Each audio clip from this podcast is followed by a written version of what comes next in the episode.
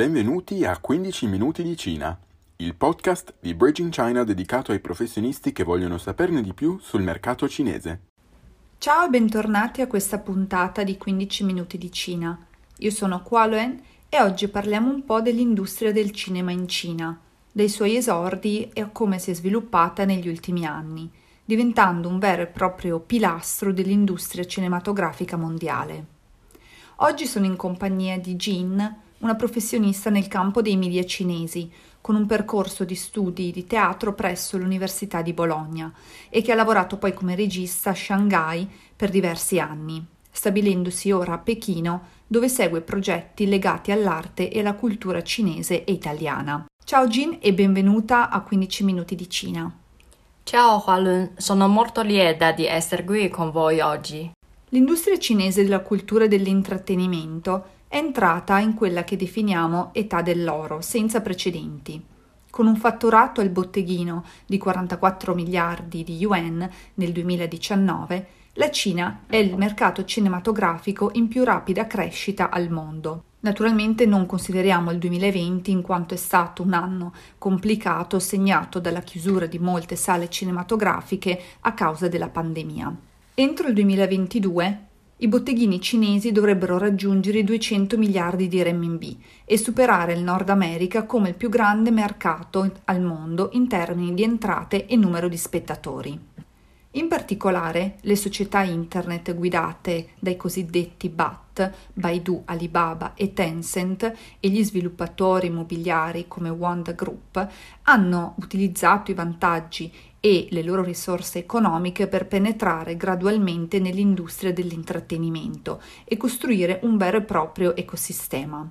Ad esempio, Wanda Group, appena menzionato, questa grande azienda di real estate cinese, ha unito la sua cultura, capacità economiche e risorse, approfittando della, ehm, dello sviluppo della, del settore appunto eh, del cinema in Cina, esponendosi in questo settore e aprendo moltissime sale cinematografiche. Un altro esempio è proprio AMC Entertainment Holding, un'azienda acquisita da Wanda Group proprio per penetrare ancora di più nel settore del, del cinema in Cina. All'inizio del 2015 Wanda Cinema, quindi il nuovo gruppo formato da Wanda Group e eh, specializzato nel settore del cinema e dell'intrattenimento di questa tipologia, è stato quotato in borsa Shenzhen, diventando la prima catena eh, di sale cinematografiche ad avere quote nel mercato azionario. Sì, è proprio così. Il settore dei media e del cinema è in rapida evoluzione in Cina e si percepisce l'urgenza del cambiamento. Per i giganti tradizionali nel settore della cultura, la trasformazione basata su Internet Plus va a toccare moltissimi aspetti. Ad esempio, Huai Brothers è un'altra azienda che ha visto il potenziale dell'industria cinematografica portando l'intrattenimento di internet sul grande schermo. È previsto infatti nei prossimi cinque anni un rapido sviluppo per l'industria cinese della cultura e dell'intrattenimento. Forme di intrattenimento tradizionali come film, video online e tv sperimenteranno uno sviluppo prospero, la competizione tra i nuovi giganti, quindi cosiddette queste nuove aziende che entrano nel settore del cinema e dell'intrattenimento cinese e i vecchi giganti, quindi le aziende più tradizionali, diventerà proprio agguerrita. La cooperazione e la concorrenza intersettoriale entreranno continuamente in gioco e la catena industriale verrà rimescolata e trasformata e le opportunità e le sfide coesisteranno. L'industria della cultura e dell'intrattenimento sta eh, inaugurando una nuova era e eh, l'industria cinematografica dovrebbe anch'essa infatti subirne le nuove tendenze. Ma facciamo un passo indietro e andiamo a vedere quelle che sono le origini del cinema in Cina.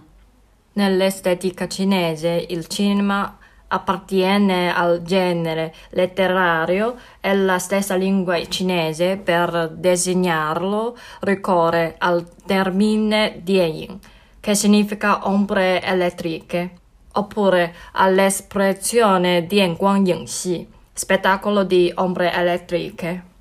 Le Dieying entrarono in Cina nel 1896, nell'intermezzo di uno spettacolo di varietà a Shanghai.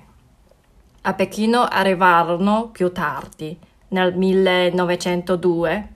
Il paese si apriva come un grande mercato ai businessmen occidentali è la prima proiezione registrata di un film in Cina è avvenuta a Shanghai l'11 agosto del 1896 sotto forma di evento teatrale. Nei decenni successivi le case di produzione cinematografiche furono principalmente di proprietà straniera, concentrate principalmente nella città di Shanghai una città molto fiorente. Nel 1913 la prima sceneggiatura originale cinese, The Different Couple, girato a Shanghai da Zheng Zhengqiu e Zhang Shichuan.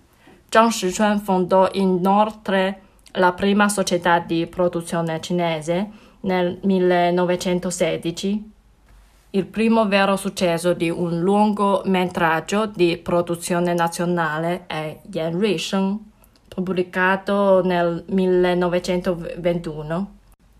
Nel corso degli anni venti i tecnici di film provenienti dagli Stati Uniti insegnarono ai tecnici cinesi a Shanghai e l'influenza americana continuò ad essere presente per i due decenni dopo.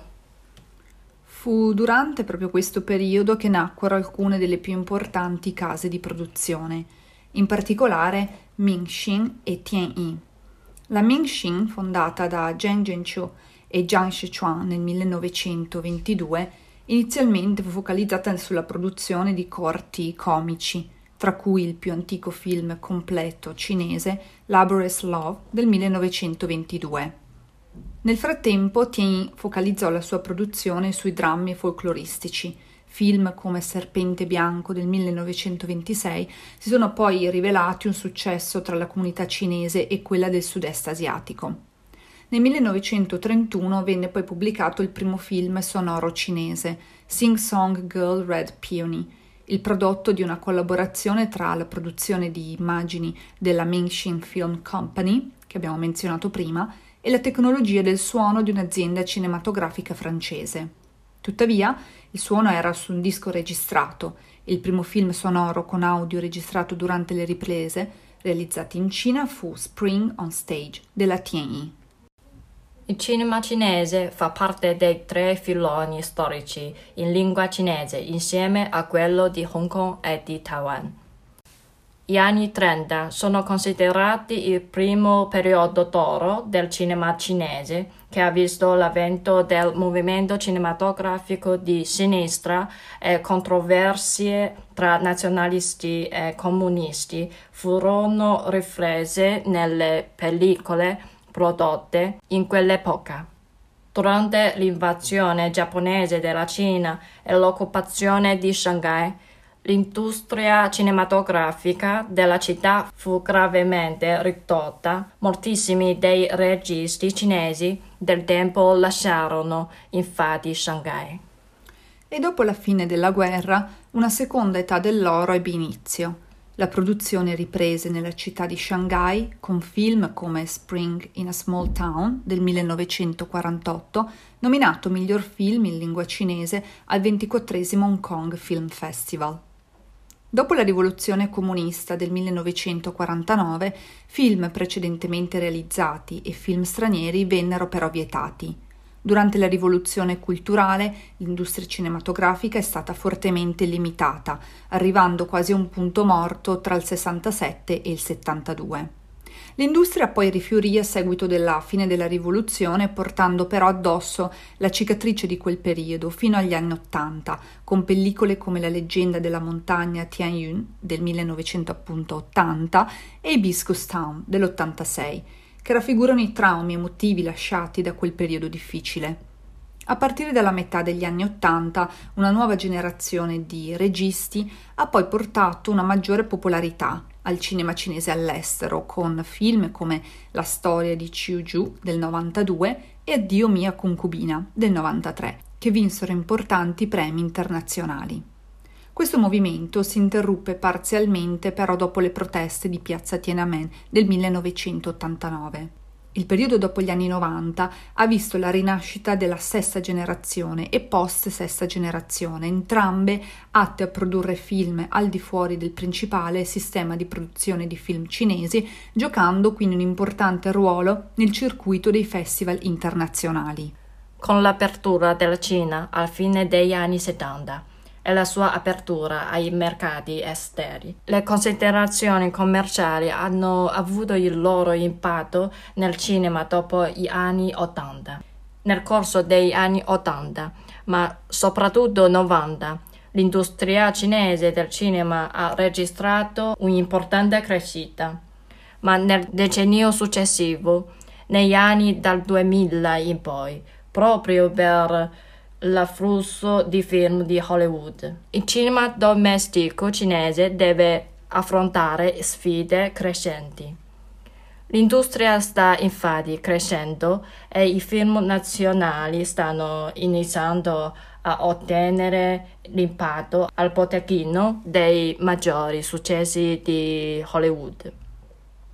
Lost in Thailand del 2012 è diventato il primo film cinese a raggiungere un miliardo di yuan al botteghino cinese.